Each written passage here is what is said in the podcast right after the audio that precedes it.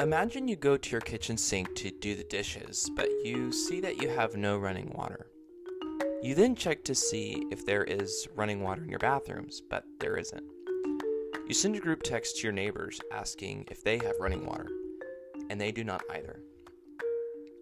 This could likely be the story that happens to many households across the United States that use groundwater as their main source of water. In California, where groundwater makes up 38% of the water usage in average years and 60% in drought years, scientists have a stark message for residents. We are using more groundwater than what we can actually replenish in many areas of the state. According to National Geographic, the Central Valley of California, which is one of the most agriculturally productive regions, has lost roughly 10 cubic miles of water in four years. The wet areas of our country are getting wetter and the dry areas drier.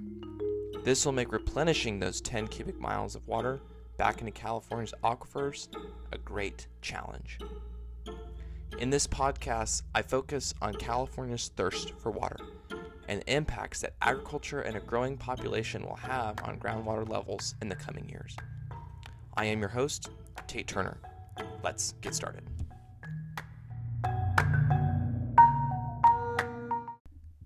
California has been in a drought before. In fact, opinions differ now whether we are still in a drought or not. In recent years, California has received a good amount of rainfall, snowpack as well. These recent above average levels tell us technically that we are not in a drought. But as I mentioned before, we are using our groundwater aquifers more than ever. California experienced major drought in the early 2010s, and water districts were forced to pump large amounts of water from the ground for urban and agriculture uses.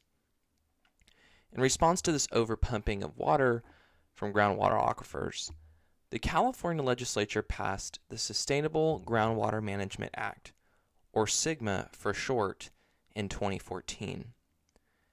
SGMA is interesting and it's highly controversial.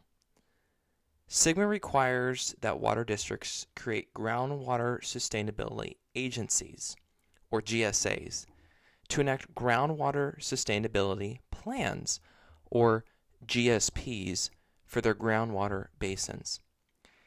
And the overall goal of this program is to allow local water districts to plan out how they are going to meet statewide targets for groundwater sustainability. Broadly speaking, it is a law that requires water districts to pump less water on average.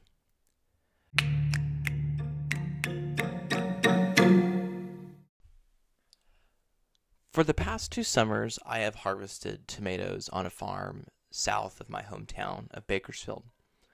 I talked to Colby Fry, the owner of Opal Fry and Sons, and for three weeks of the summer, my boss. The groundwater sustainability agencies in high and medium basins seem to be spending more time defining why their areas are not in deficit rather than giving farmers in the area a roadmap for planning the future restrictions and how they may adjust for them. Fry is a supporter of Sigma and supports pumping sustainable amounts of water from the ground. That way, future generations have the water they need. He is not sure how much water he should be saving because, like he said, GSAs are trying to argue that their basins have plenty of water so that they may keep pumping out as much as they need. But Fry understands that water is a valuable commodity these days and does not want to essentially run out. I'm making long term decisions on my own ranch, fallowing or taking ground out of production so that I can use the allocated groundwater pumping quota on neighboring fields. Fry says that GSAs have not given him any clear roadmaps on how he should be allocating his water. He knows that restrictions on water are coming. They are inevitable, he says. Therefore, he is looking into ways he can convert his fallowed land into something else that will make him money. He already has a 20 year contract with Southern California Edison, who will be leasing several acres from Fry to house a solar field.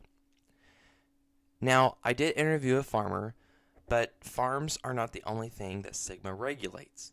Sigma and GSAs are to be protecting water and achieving sustainability for all users. The problem with GSA boards and where this could be an environmental justice case is that they are primarily filled with folks that have an interest in the agriculture community. And like Fry said, they are trying to argue that their basins are not in deficit. In bigger Central Valley cities, this might not be such a problem, but there are many small towns up and down the valley who rely on groundwater. And if these small, really powerless communities cannot voice their concern for falling water table levels, then we are going to have huge issues and likely expensive court cases.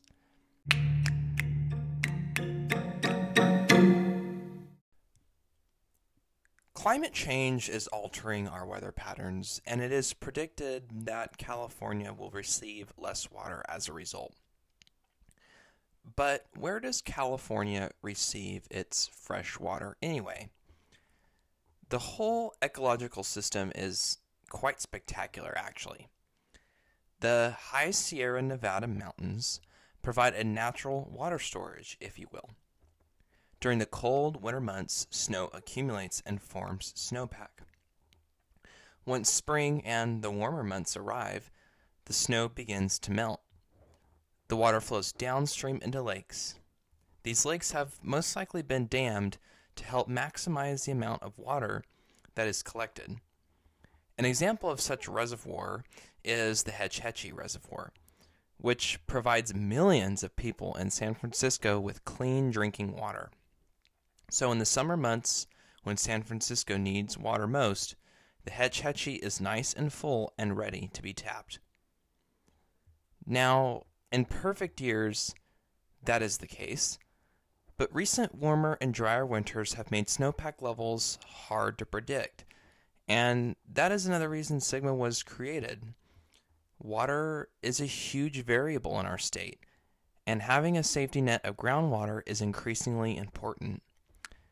Though there are kinks with Sigma, it should have an overall positive impact on water security for California's water supply in the next years to come.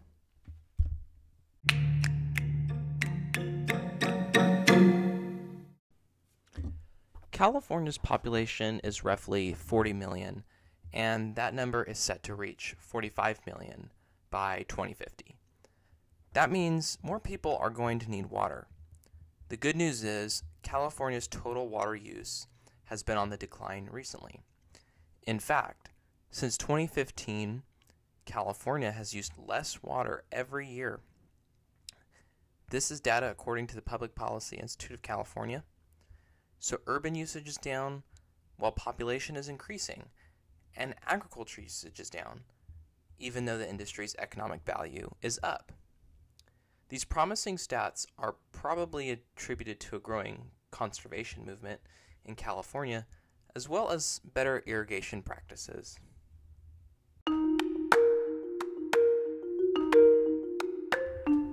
Okay, I want to bring the conversation back to Sigma here for the last piece.